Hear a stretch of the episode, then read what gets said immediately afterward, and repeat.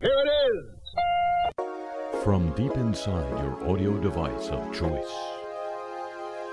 Wow, it's dusty in here.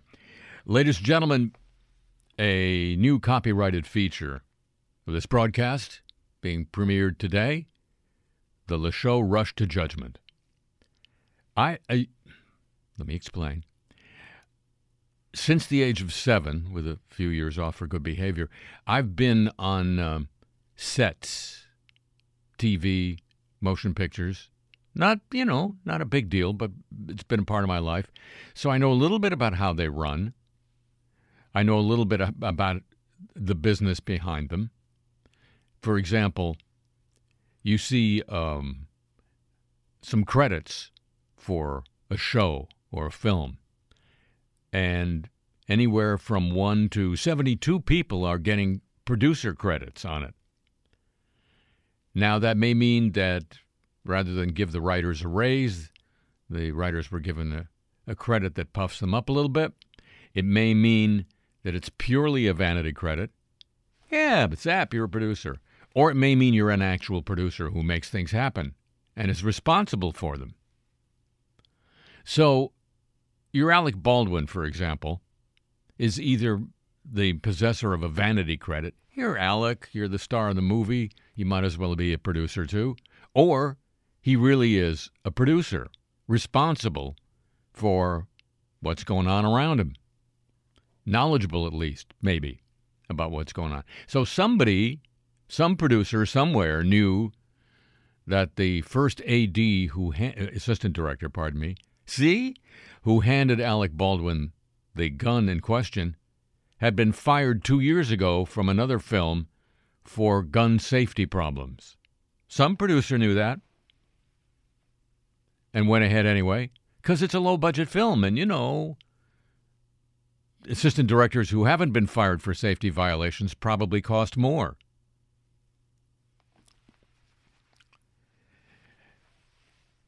The rush to judgment feature of the show, ladies and gentlemen, for your listening pleasure. And um, we're now looking at uh, President, it's Biden, right? Uh, in um, at the climate summit in Glasgow, Scotland, um, wishing it could be part of the EU. Still, Scotland.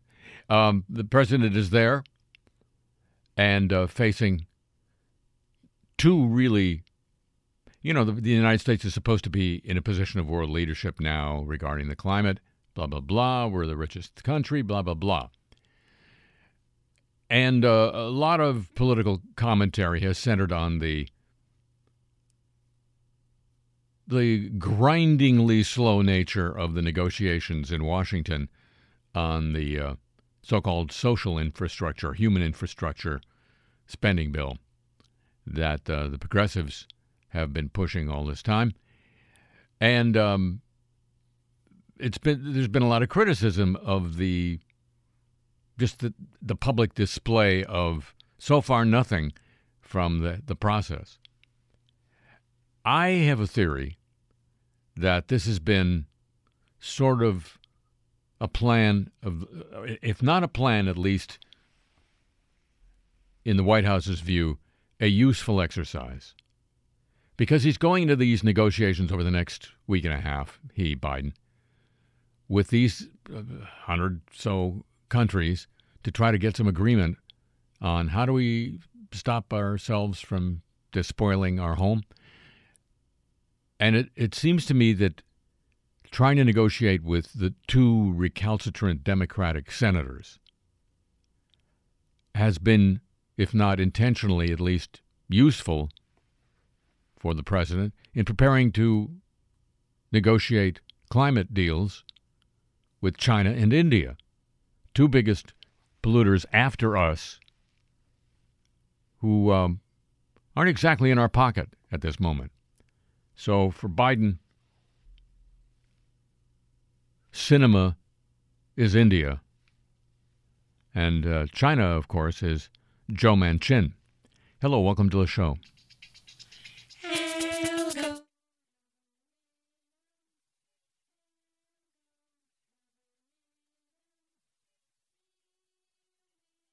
One moment, please.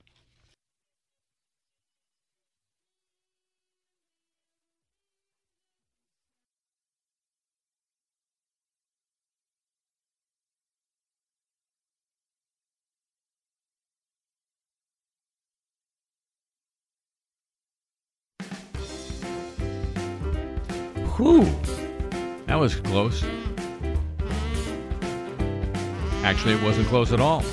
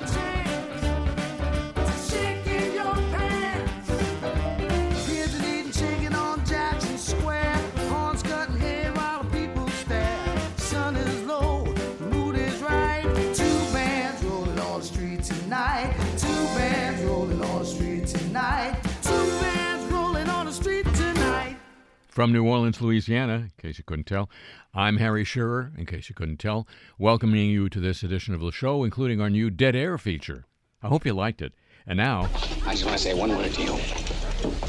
Just one word. Yes, sir. Are you listening? Yes, I am. Microplastics. Think about it. Will you think about it? Yes, I will. Enough said.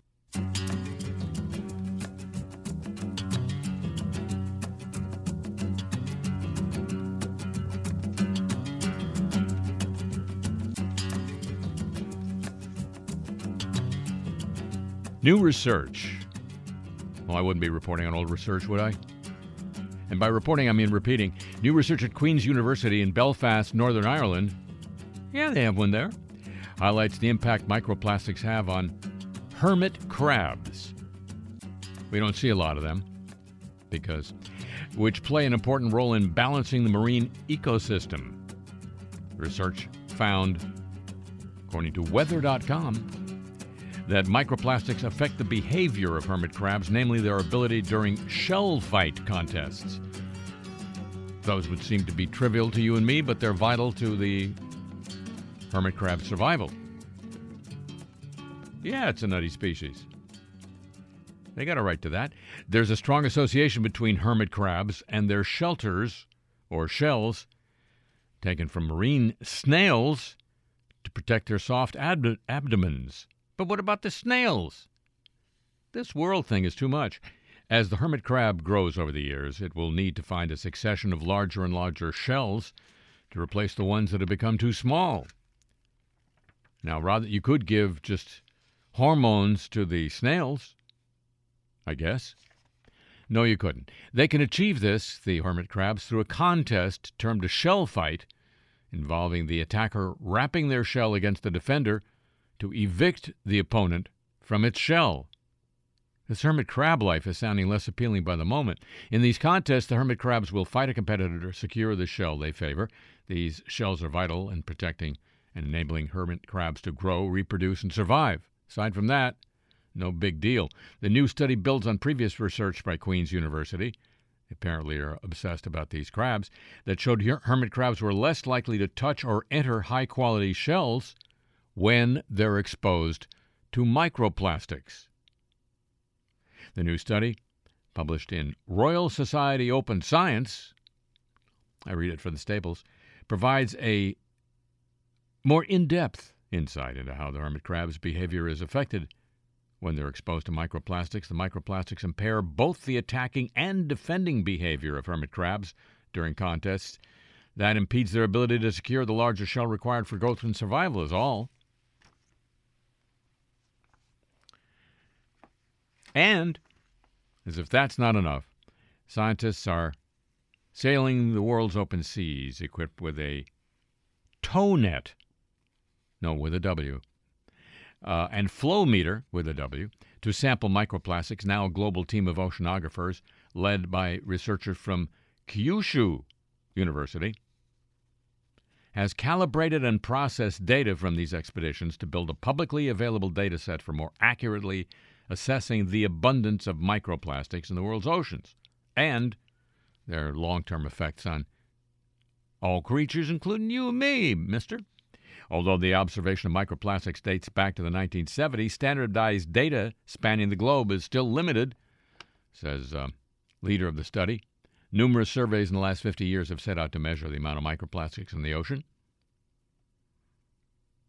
But to create the new data set, published in the journal Microplastics and Nanoplastics, the researchers collected, calibrated, and gridded data from a total of 8,000 plus pelagic microplastic samples taken from oceans around the world between 2000 and 2019.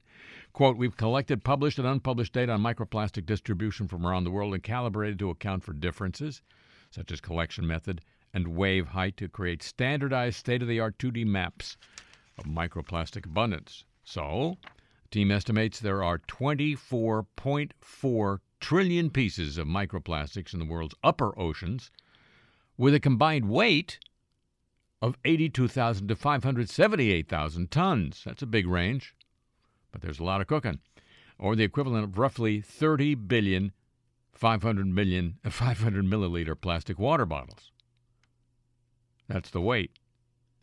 With water or without? Come on, guys. While this work improves our grasp of the actual situation, says the uh, research, lead researcher, the total amount of microplastics is still likely to be much greater since this is just what we can estimate on the surface. For us to get a clearer picture, we must develop 3D maps probing the depths of the ocean and continue to fill the gaps within our data set. One gap, by the way, is the lack of microplastic data for the Indian Ocean and the seas around Southeast Asia, like the South China Sea. Well, you can't get in there. China's building islands. And uh, d- the team is missing data for microplastics less than 300 micrometers in size or even on the nanoscale. This is due to the lack of field survey protocols for such plastics and limitations in equipment and the mesh size of nets used in the field. Yes, they use met- nets in the field. But, uh, you know, that many bottles of water sort of gives you some sense, don't it? Just one word, ladies and gentlemen microplastics. And now, We've got the ultra modern knack of getting oil from the deepest crack.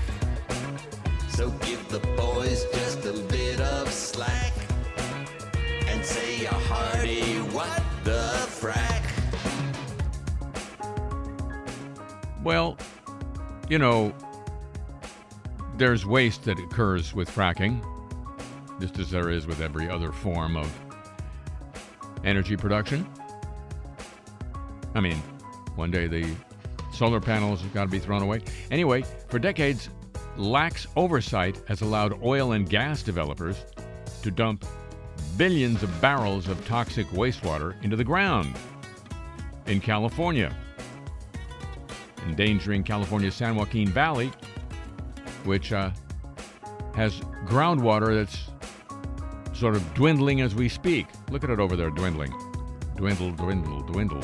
Even though California is considered a leader in climate and environmental policy, it's surprising to learn, according to Digital Journal, that the state allows the oil and gas industry to store wastewater produced during drilling and extraction in uh, pits.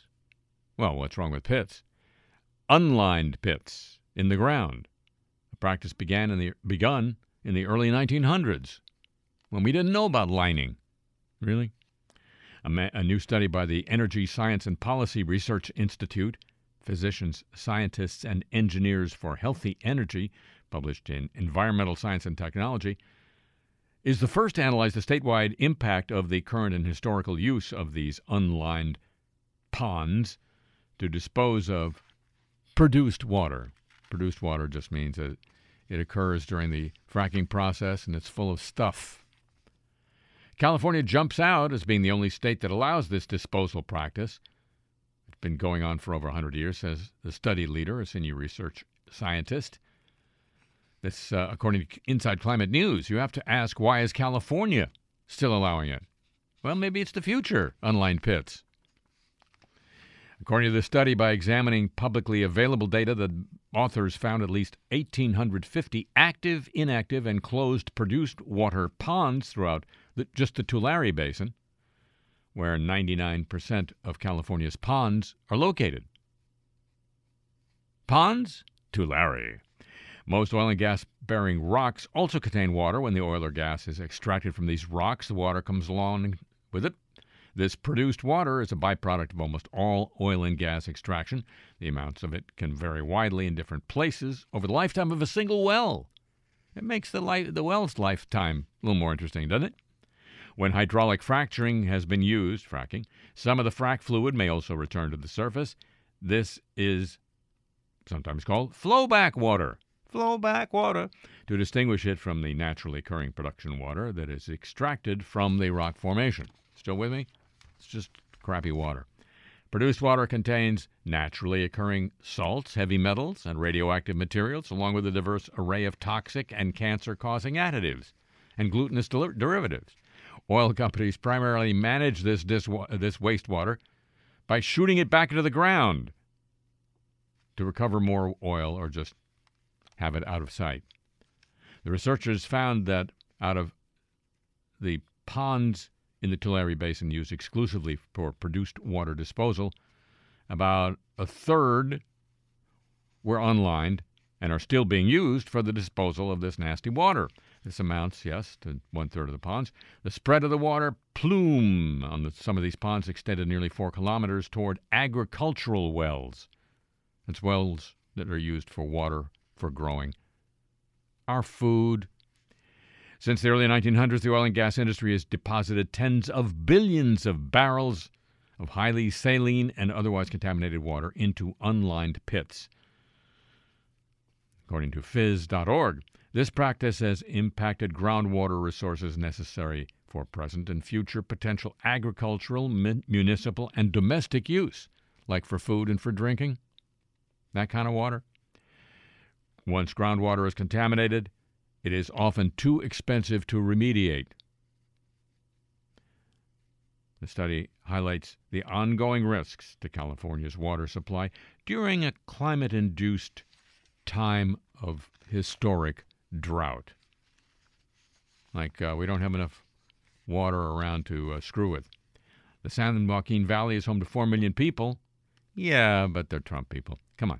Who rely on groundwater for residential use, and thousands of wells are expected to run dry this year. Farmers in this region have traditionally relied on surface water from winter and spring snowpack melt. Well, yes, but also water from the federal government, which um, runs a water program in California. During droughts, farms often draw on underground water for their crops and livestock. Adding to this crisis, California law does not provide a single standard for water protection. Instead, the Central Valley Control Board for Water, jurisdiction for produced water ponds in the Tulare Basin, appears to make decisions on a case by case basis. Like, who's got money? In the case of produced water, the law provides a lower standard of protection than for other oil and gas industry practices, such as fracking. It appears this inconsistency is a key driver for the continued use of unlined ponds or pits. They called them one or the other in that story. Me, I prefer the pits. News of uh, fracking. And now, news of the godly.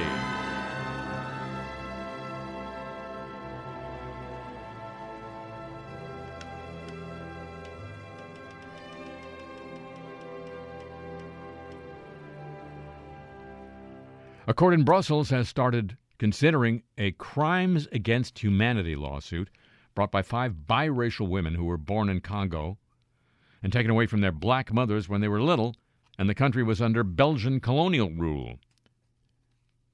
They're suing the Belgian state now in hopes it will recognize its responsibility for the suff- suffering of thousands of mixed race children known as Metis. The children were snatched away from families and placed in religious institutions and homes by Belgian authorities that ruled Congo from 1906 to 1960. Oh, sorry, 1908 to 1960. My clients were abducted, abused, ignored, expelled from the world, says lawyer Michel Hirsch, as a court in the Belgian capital examined the civil case. They're living proof of an unconfessed state crime, and soon there will be no one left to testify, unquote. Five women have requested compensation of about $55,000 each. Court is expected to deliver a verdict within six weeks. Hey, those Belgian courts, man. They should be, um, we should hire them. The five women, all born between 1945 and 1950, filed their lawsuit last year amid growing demands for Belgium to reassess its colonial past. You know, King Leopold, not a nice man. In 2019, the Belgian government apologized for taking thousands of babies from their African mothers. This was like a thing. Who knew? We knew. The Belgian state did not have the courage to go all the way to name the crime, said the lawyer for the mothers, because its responsibility would have incurred damages. Apologies for history, yes, but reparations for the victims, no, said the lawyer. The plaintiffs were all between the ages of two and four when they were taken away at the request request of the Belgian colonial administration in cooperation with local Catholic Church authorities. You got to say one thing about the Catholic Church. When they go into something nasty, they go all in. According to legal documents in all five cases, the fathers did not exercise parental authority. The Belgian administration threatened the girls, Congolese families, with reprisals if they refused to let them go. The children were placed at a religious mission in Katende, in the province of Kasai, that's how you know, with the Sisters of St. Vincent de Paul. There they lived with some 20 other mixed race girls and indigenous orphans in what the Associated Press delicately calls very hard conditions. The Belgian state's strategy, according to lawyers, was aimed at preventing interracial unions and isolating Metis children, known then as, quote, children of shame, unquote, to make sure they would not claim a link with Belgium later in their lives. So, you know, the Belgians were thinking ahead. News of the godly, ladies and gentlemen. It is a copyrighted feature of this broadcast.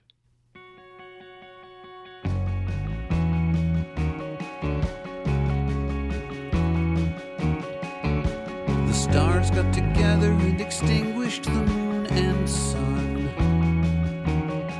And they reigned forever in the night sky.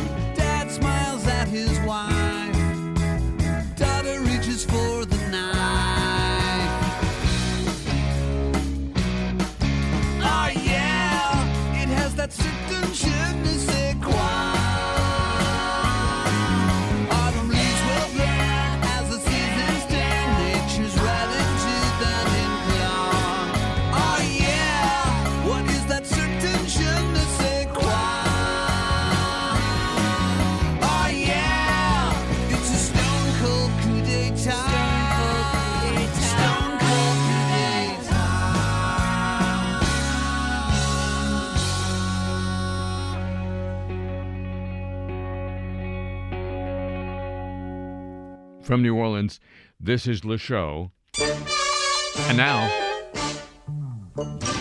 It's a smart world after all. It's a smart world after all. It's a smart world after all. It's a smart, smart world. large technology companies such as SAP, IBM, and Google are underreporting their greenhouse gas emissions at a time of heightened scrutiny over the role of corporations in driving climate change. This is according to a study this week. Research published in the journal Nature Communications found inconsistencies in the way companies declare their carbon footprint, a measure that's increasingly considered important by investors. The study was conducted by, conducted by researchers at the Technical University of Munich, or Munch to you and me. It examined a so called Scope 3, or actually, take the indefinite article out of that sentence, so called Scope 3 emissions that account for a large share of corporate carbon footprint, such as business travel, employee commuting, and how companies' products are used. That would be a thing. That would be a thing to take account of. I think they're made to be used. That's just an assumption on my part.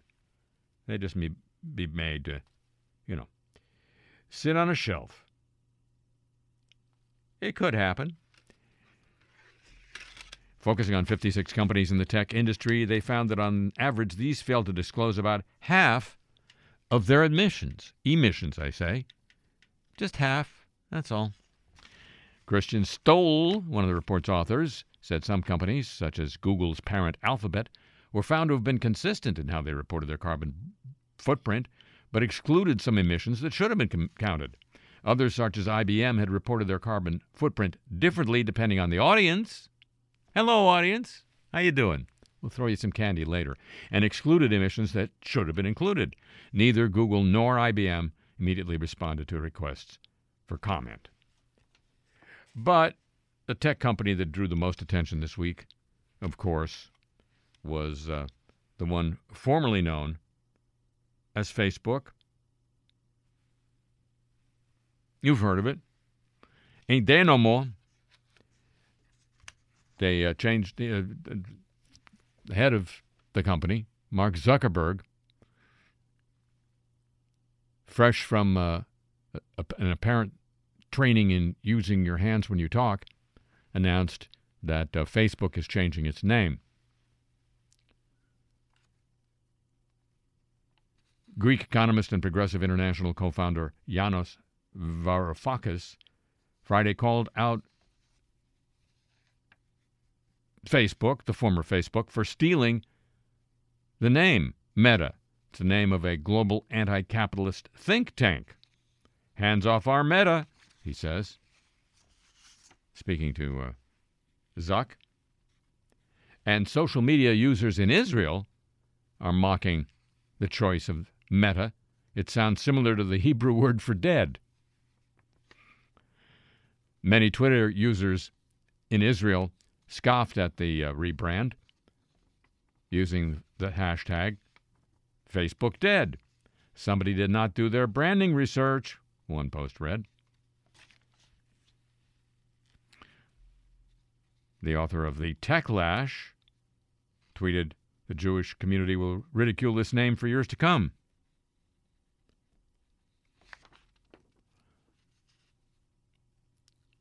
The uh, company, Facebook, now Meta, dead in Hebrew, uh, is under a lot of scrutiny thanks to the publication in the last couple of weeks of what are called the Facebook Papers, which are documents liberated from the company by the whistleblower who appeared on uh, 60 Minutes and testified before Congress in the last couple of weeks, showing that uh, the, the internal research at the company showed it was very aware of the social harms that were being caused by not only Facebook but by its subsidiary Inst- Instagram. And in many cases, given the research showing social harms, the company opted to continue the practices in question because they led to more engagement.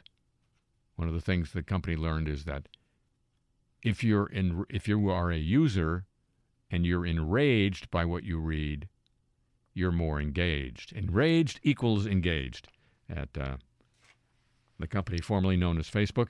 Now, as I say, um, Mr. Zuck delivered. I, I, recommend going to the internet and looking at his presentation, or his uh, yeah, its presentation of the new name, just to see how many times a public person can use the same hand movements repeatedly in the space of 10 minutes.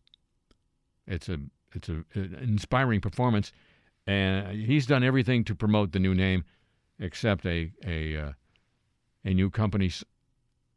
Oh, no, he did. Algo, algorithm.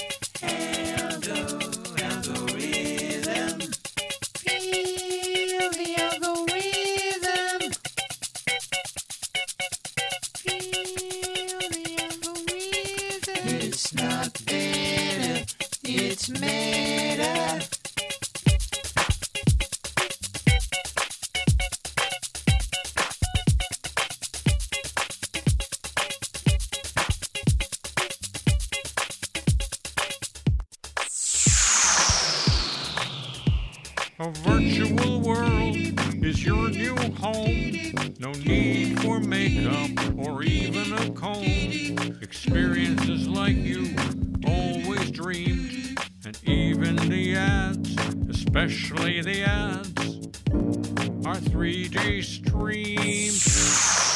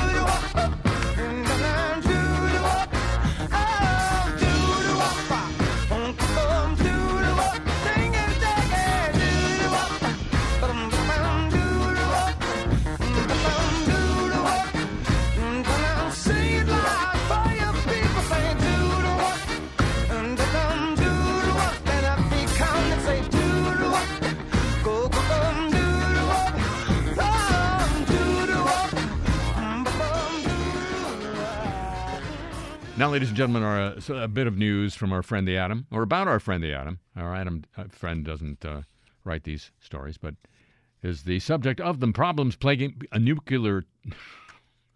that was Ike coming through. A nuclear waste, or George W., a nuclear waste treatment plant in eastern Idaho. That's a nuclear waste treatment plant. Problems involving it appear to be solved, U.S. officials have said converting high level liquid waste into safer, more easily managed solid waste could start early the next year.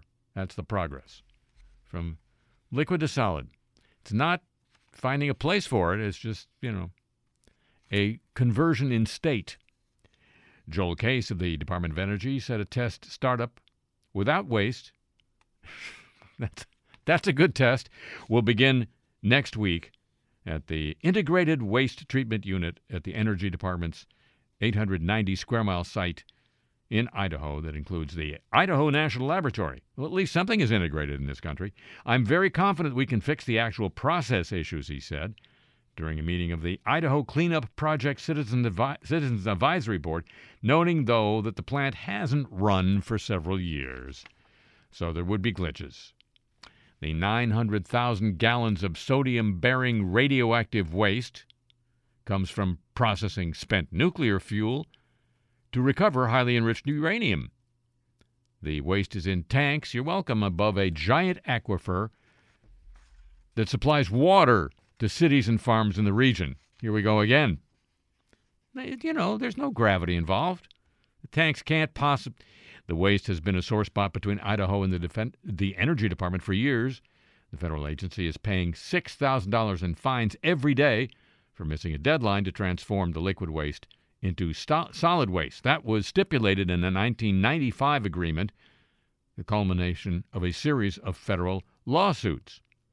Because of a missed 2013 deadline, Idaho is now preventing the Energy Department from bringing in research quantities of spent nuclear fuel to be studied at the lab. Scientists say the spent fuel is needed to develop new technologies for the next wave of nuclear reactors. It's part of a U.S. strategy to expand nuclear power and reduce greenhouse gas emissions. But what about the waste? Oh, we're changing its state from liquid to solid, don't you know? The prohibition could also damage the lab's status as one of the nation's top nuclear research labs. Are they number one? Energy Department officials have said. Additionally, the lab is one of the state's largest employers and a huge economic driver, especially in eastern Idaho. Well, what else is? I mean, it's eastern Idaho. You see what I'm s- no. And this is not the first time we've had news of this. So we have it again. Scotland's only working nuclear power plant at Torness shut down in an emergency procedure this week. What's the problem? Jellyfish. Jellyfish clogged the seawater cooling intake pipes at the plant, according to the Scotland Herald. Without access to cool water, a nuclear power plant risks overheating with potentially disastrous results. The intake pipes can also be damaged, which disrupts power generation, and ocean life that gets sucked into a power plant's intake pipes risks death. I would think so. They would uh, do something about it, but they need the Prevagen. The threat that uh, these umbrella shaped marine animals pose to nuclear power plants, neither new nor unknown. Nuclear power plant closures, even temporary ones, are expensive, according to the Bulletin of Atomic Scientists, to prevent pr- protect marine life and avert power plant closures. Scientists are exploring early warning system options, like uh, stay away, jellyfish, something like that. For example, researchers at Cranfield University in the UK launched a project earlier this year to determine whether drones could be used to provide estimates of jellyfish locations, amounts, and density. Well, they could they could bomb them. Drone bomb the jellyfish. Yes, you heard it here. Blooms of translucent jellyfish with their trailing stinging tentacles. I got stung by one at the age of five, and I've always been bitter about it ever since. They are sometimes described as invasions because they often emerge en masse in a way that appears sudden. Determined observers may find early clues of a jellyfish uh, bloom. Spotting them by way of drones requires balancing recognition accuracy with recognition speed. If that goal of the whole deal is to take preventive action to avoid nuclear power plant disruption. Scientists have been at work developing algorithms that foster this balance including one stu- study that delivered results within a desirable time frame with over 90% accuracy. Another early detection effort involves investigating the potential for acoustic characteristics of uh, jellyfish to detect their numbers, density, and threat level. Their, in case you didn't know this, their underwater undulations create sounds, acoustic scatterings that give them away, as long as humans are willing to listen. These spineless, brainless, bloodless creatures shut down the Torness nuclear power plant once before, 10 years ago, at a cost of approximately a million and a half dollars a day. Swarms of them have also been responsible for nuclear power plant shutdowns in Israel, Japan, the United States, the Philippines, South Korea, and Sweden. It may be our enemy number one, but we need it for the Prevagen. And now, the apologies of the week. We're so sorry. We go first to uh, Wyoming, where Representative Stephen Harshman apologized this week for cursing a fellow lawmaker on a hot microphone that was heard in the Wyoming House of Representatives. A third lawmaker signaled that he would ask his colleagues to censure Harshman. Well, he's called Harshman. What do you expect next week? He's a Republican from Casper, not the ghost and not the mattress, was participating in a special session remotely when the former Speaker of the House, Harshman, used derogatory language against Representative Chuck Gray, another Republican. During an unrelated conversation, the comments were picked up on a Zoom broadcast and heard in the chamber. Chuck Gray, F, ina- inaudible. Harshman was caught saying, little inaudible. And the next day's special session began with Harshman publicly apologizing to the entire body and to Gray specifically. Harshman said he had driven to Cheyenne from Casper specifically to apologize. He said he'd murmured the degrading words without realizing his computer microphone was on. Doing so breached the decorum of the House, he says. I apologize for that distraction because we have real work to do for our people. It wasn't right, and it won't happen again. The uh, current speaker took action against Harshman, revoking his privileges to participate remotely. Harsh treatment for Harshman. Los Angeles Mayor Eric Garcetti issued an apology on behalf of the city of Los Angeles this week for the massacre of Chinese immigrants in 1871 and announced plans to build a monument as a reminder of the tragic events that resulted from unchecked racism and hate. On October 24, 1871, a mob of 500, mostly white Angelinos, descended on LA's Chinese district, hunted down, tortured, and killed 18 Chinese immigrants, including a young boy and the immigrant community's only medical doctor. The incident, which began as an argument between two rival tongs, received nationwide attention. No spatulas were involved, however. It is believed to be the largest recorded mass lynching in United States history. Eight men were tried and convicted. The convictions were overturned because law in place at the time prevented Chinese people from testifying in open court. The perpetrator, perpetrators were released. The mayor closed his remarks during the commemoration event saying, quote, I'm sorry for this city. I'm sorry for those who were official representatives of this and the violence that begot. I'm sorry for the unchecked violence that happened and took the lives of 19 of our fellow Angelinos. But we know that saying sorry has to come with actions and not just words. So far, he's come up with actions, uh, words. The superintendent of a Perry County, Kentucky school district said di- disciplinary actions were taken after photos posted to social media showed high school students giving lap dances to staff members. Hazard Independent School District Superintendent Sandra Combs said she was made aware of the images this week and launched an investigation. The pictures were posted on the Hazard High School athletic page, since been removed. Still circulating on social media, though. Hurry and show scantily clad male and female students appearing to touch and dance in front of staff members. The district has a responsibility to address these issues that arise out of school based activities. We're doing exactly that, Combs said. Appropriate disciplinary action has been taken. Couldn't give more information. We strive to foster creativity in our students, but unfortunately, this time it was carried too far. District has not identified any of the students or staff involved yet. We, while we value our students' creativity, she said, we must also ensure that it is focused in an appropriate direction, and we will be more vigilant toward that goal in the future. At the end of the day, the lighthearted activity simply got out of hand, and for that, we apologize.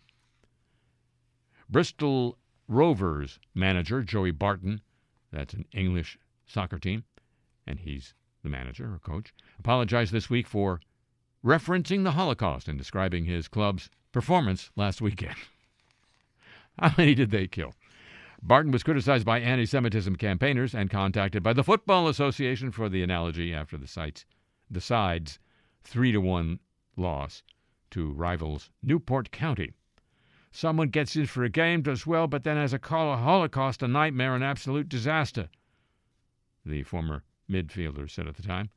The British Holocaust Memorial Day Steering Group said in a statement this week it found the comment to be really offensive. To compare the poor performance of a player or team to a Holocaust shows a lack of understanding of the true barbarism, torture, and evil that was inflicted on vulnerable groups in society, it said. Now, later, Barton apologized and told reporters that the Football Association had written to him, the FA, the sweet FA, had written to remind him about the use of language. He said he understood why people were upset and it would not happen again. Last thing you want to do is cause offense or upset anybody. So if anybody was offended by that, I would like to apologize for that. Courtesy of the New York Times. That's an if apology. I'm paying them a royalty now for that. The Catholic Church in Spain, where it was pow- powerful enough to run a little uh, inquisition a few t- centuries back, has offered an apology to victims of child abuse and the church's failure to investigate and punish the culprits. They investigated and punished the non believers after the launch of an anonymous email service where victims can report incidents of abuse. Carlos Osoro, the Cardinal Archbishop in Madrid and Vice President of the Spanish Episcopal Conference, well, are you Spanish or Episcopal? Oh, I see, said that reports of abuse were very serious and apologized for the abuse suffered by children and adults over recent decades. We say sorry. We ask for public forgiveness. Unquote. After pledging to act on any accusations submitted to the church, Osoro said, This is very serious. It doesn't matter if there are two, five, or 90,000. What matters is the person who has been the victim of abuse by someone who has a responsibility in the church. I also publicly ask for forgiveness from here because it is serious. It is dramatic. Unquote. The Cardinal Archbishop of Madrid gets a dramatic delivery as a result. National Hockey League Players Association Executive Director Donald Fehr became the latest figure in a Chicago Blackhawks scandal to apologize to Kyle Beach, saying, quote, I am truly sorry. This is hours after Beach identified himself as the John Doe who levied sexual assault allegations against former Blackhawks video coach. All right, that should take care of that. And, oh, two more. Canadian actor Nicholas Campbell, known for his role as Gordon Cooper's, uh, Gordon Cooper on the CBC's Coroner. God, I wish we could get that here. Will not return to the show's production until an investigation can be conducted after Campbell was heard using racist slurs on the set of a different film project. A black grip technician says the actor used the N word while working on the film Impasse in a town northwest of Toronto. Said the word twice on October 17th, according to the black grip technician. Campbell says he'd like to personally apologize to Mike and anyone else on the set whom he has offended. That word should never be spoken aloud, certainly not by the likes of me, a white guy who is old enough to know better. It doesn't matter the context in which it was used. It doesn't matter that I was retelling a story, that I was actually quoting someone else's usage of that word. That horrible and divisive word should never come out of my mouth, and it never will again. And Snoop Dogg and Eminem have dropped their feud. Yes, we should be happy. Chatting on the radio show The Breakfast Club, Snoop Dogg revealed the drama between him and Eminem had added, ended, thanks to an apology from Snoop. Man, I love Eminem. And the thing is, we love hip hop so much, we're competitive. We battle rappers, so that was supposed to trigger that in him. Snoop said, and referring to when he said last year that he didn't think Eminem was a top 10 rapper of all time. Ow! We brothers, we family, so we learn to appreciate each other for what we do when we get down. We had a long conversation about the respect we have for each other and the way we need to talk in public about each other, said the 50 year old Snoop Dogg. Yes, now you feel old, don't you? He's going to participate in the Super Bowl halftime show. Maybe why he's doing a public thing now, trying to get some early ink. I felt like I was out of pocket. I apologized to him and I let him know, and I'm just bettering myself. I make mistakes. I ain't perfect. I'm Snoop Dogg. And with that, we can all agree. The apologies of the week, ladies and gentlemen, a copyrighted feature of this broadcast.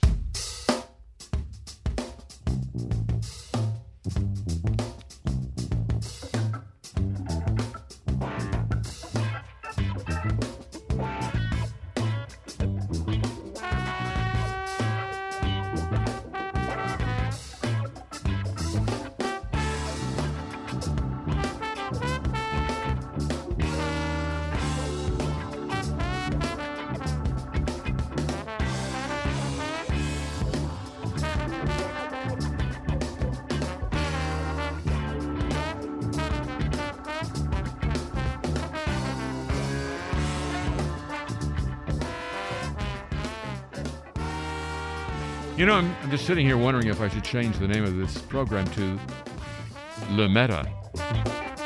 Seems to be the end thing to do right now.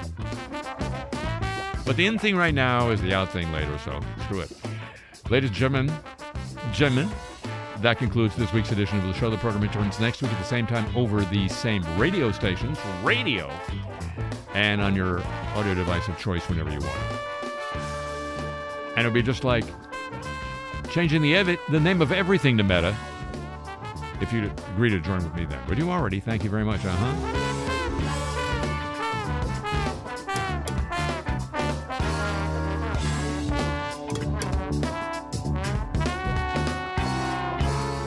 The email address for this program. Your chance, fleeting, to get Cars I Talk t shirts and the email address for this program. Did I say that? Then you get the playlist of music heard here. Whatever. It's all at harryshearer.com. And I'm on Twitter at the Harry Shearer.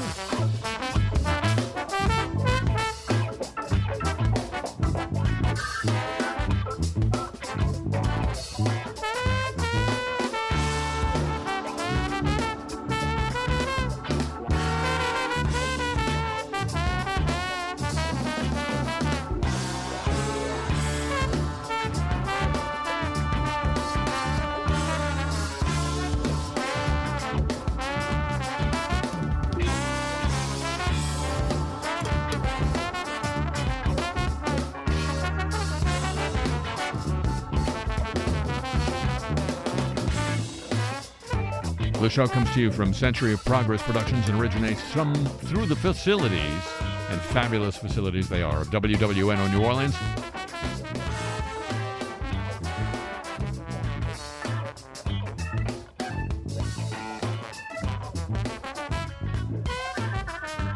So long from the Crescent City.